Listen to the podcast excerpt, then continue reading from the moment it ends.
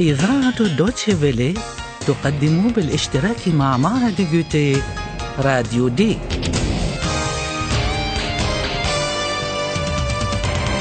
دورة لتعليم اللغة الألمانية. من تأليف هيغات ميزي.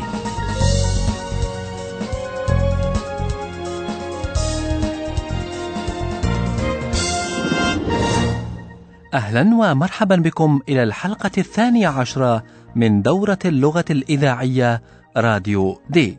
سنقدم لكم اليوم شيئا خاصا، إذ سنجيب على أسئلة المستمعات والمستمعين، أو لنقل بشكل أدق، إن أستاذتنا ستجيب عليها. Hallo, liebe Hörerinnen und Hörer, Willkommen bei Radio D.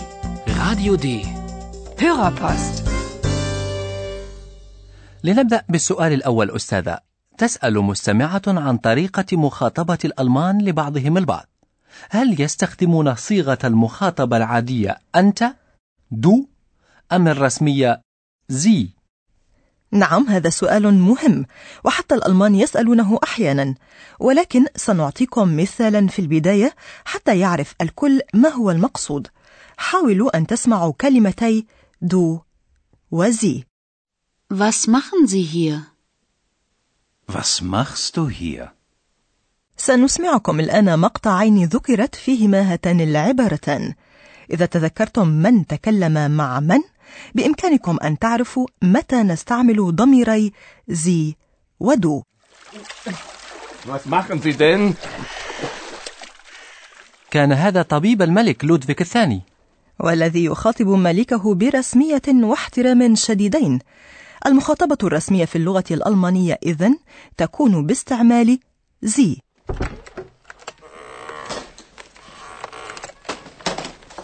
Eihan, was machst du da? كانت هذه يوزفين التي تسأل أيهان باهتمام عما يفعل. يوزفين وأيهان شابان يعرفان بعضهما البعض جيدا فهما لا يتحدثان مع بعض بطريقة رسمية لذا يخاطب أحدهما الآخر بدو اسمعوا مثالين آخرين وانتبهوا لأدوار المشتركين في الحديث Entschuldigung. Entschuldigung. Wer sind Sie? König Ludwig.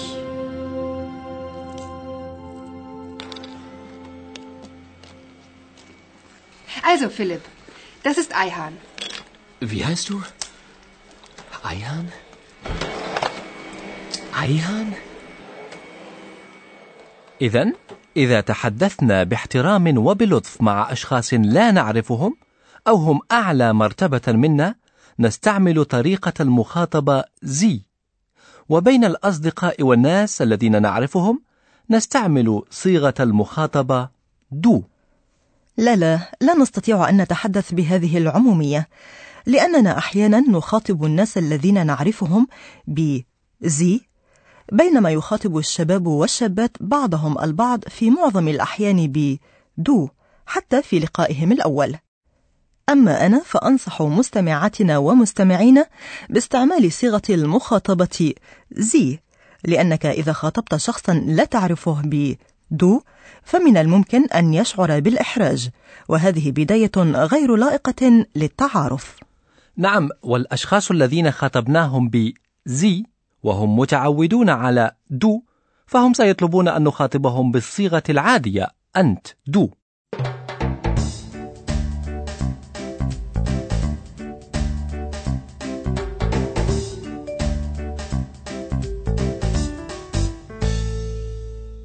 كما جاءنا سؤال آخر من أحد مستمعينا يتعلق بطريقة التعارف أيضا. أي كيف يقدم شخص نفسه للآخر هل نذكر اسمنا الأول فقط أم الاسم الأول واسم العائلة؟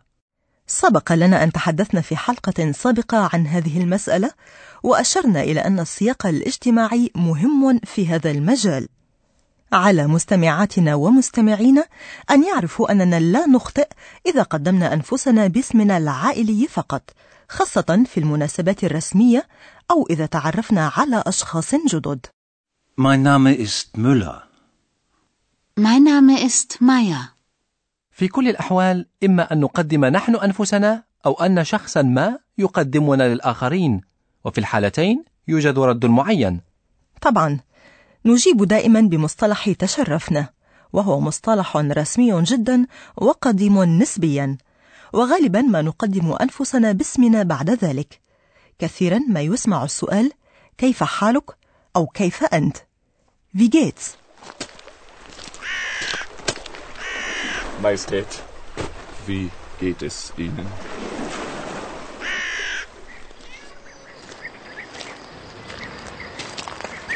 Tag Hanne. Wie geht's?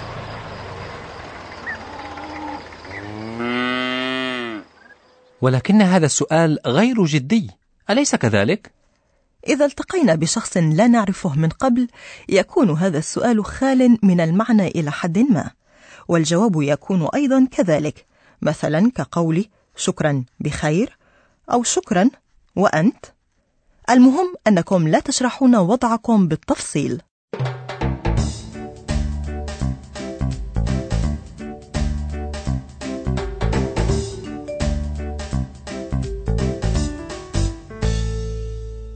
أما الآن فنأتي إلى سؤال آخر وهو سؤال صعب نسبيا إذ يسأل أحد المستمعين عن الكلمة الألمانية إذن دن وهي الكلمة ذات الاستعمالات المتعددة.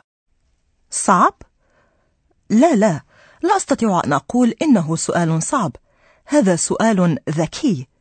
يسأل المستمع عن استخدام كلمة دن.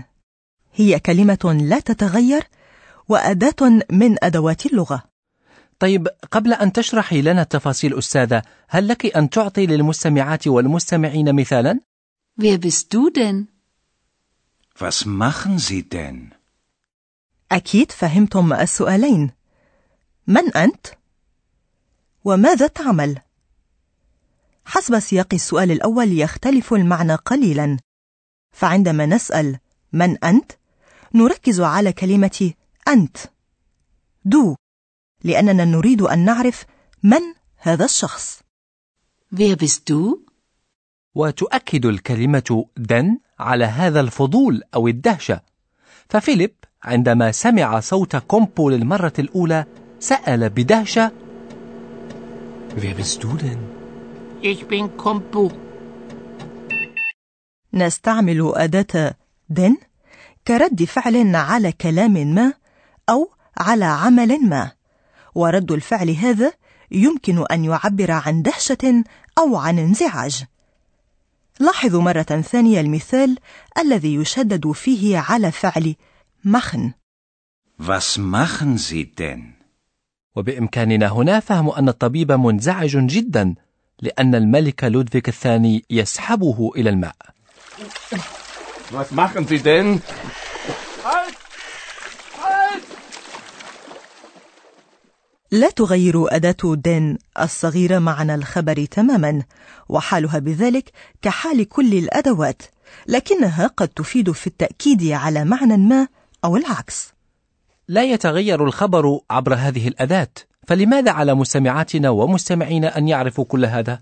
معك حق تفهم الجمل حتى بدون الأدوات فالمعنى لا يتغير كثيرا ولكن على مستمعاتنا ومستمعينا أن يعرفوا أن هذه الأدوات كثيرة الاستعمال في اللغة الألمانية خاصة في لغة الكلام فالجمل التي ترد فيها مثل هذه الأدوات سلسة أكثر لاحظوا المثالين التاليين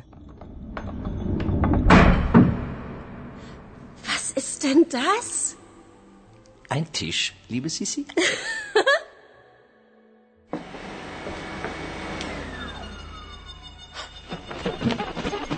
Hilfe!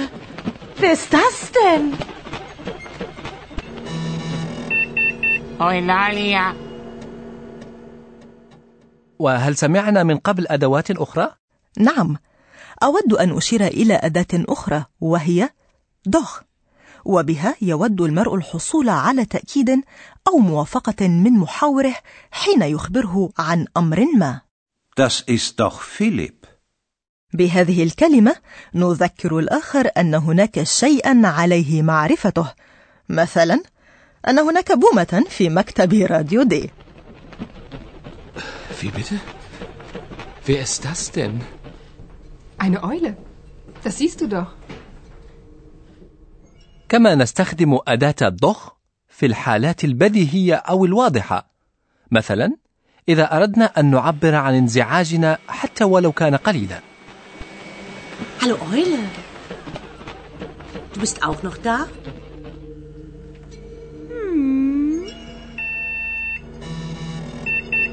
Das ist eine Eule, aber sie heißt Eulalia. Das weißt du doch. وفي النهاية أحب أن أشير إلى أداتي المفضلة وهي eigentlich أي في الحقيقة أو في الواقع وهي أداة فيها الكثير من الخبث Wo ist Philipp? Wo ist eigentlich Philipp? ولكن ماذا تعنين بخبيثة أستاذة؟ لأنها أداة تبدو بريئة لكنها قد تعبر عن اتهام ما ماذا تعتقد؟ هل سؤال أيهان بريء أم أنه يوجه فيه اتهاما إلى فيليب لأنه ليس في المكتب؟ Wo ist eigentlich Philipp? In München. Nein. Im Stau. Philipp ist im Stau.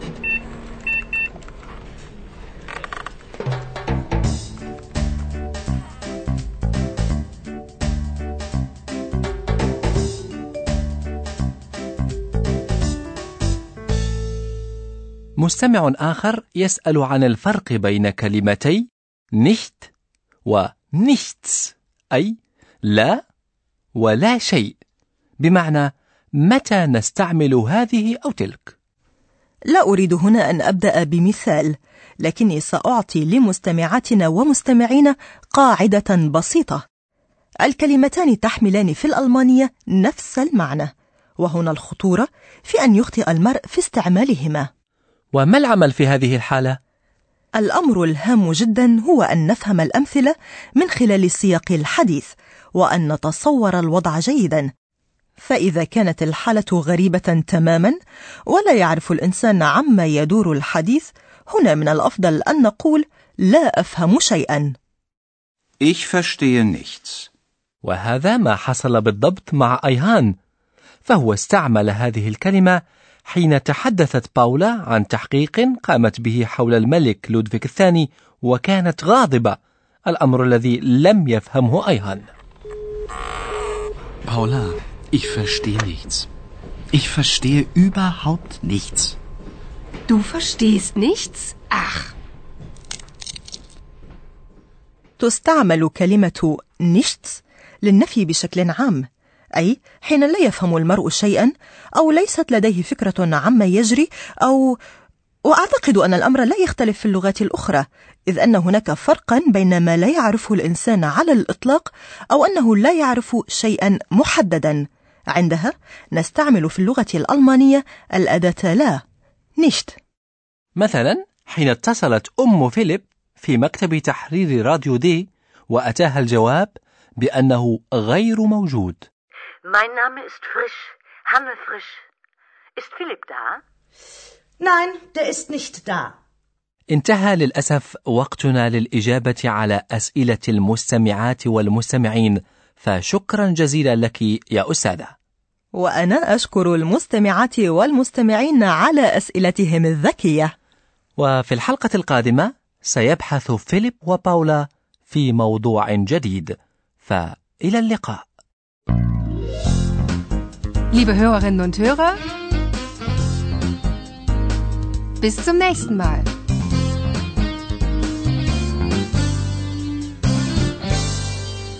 Und tschüss.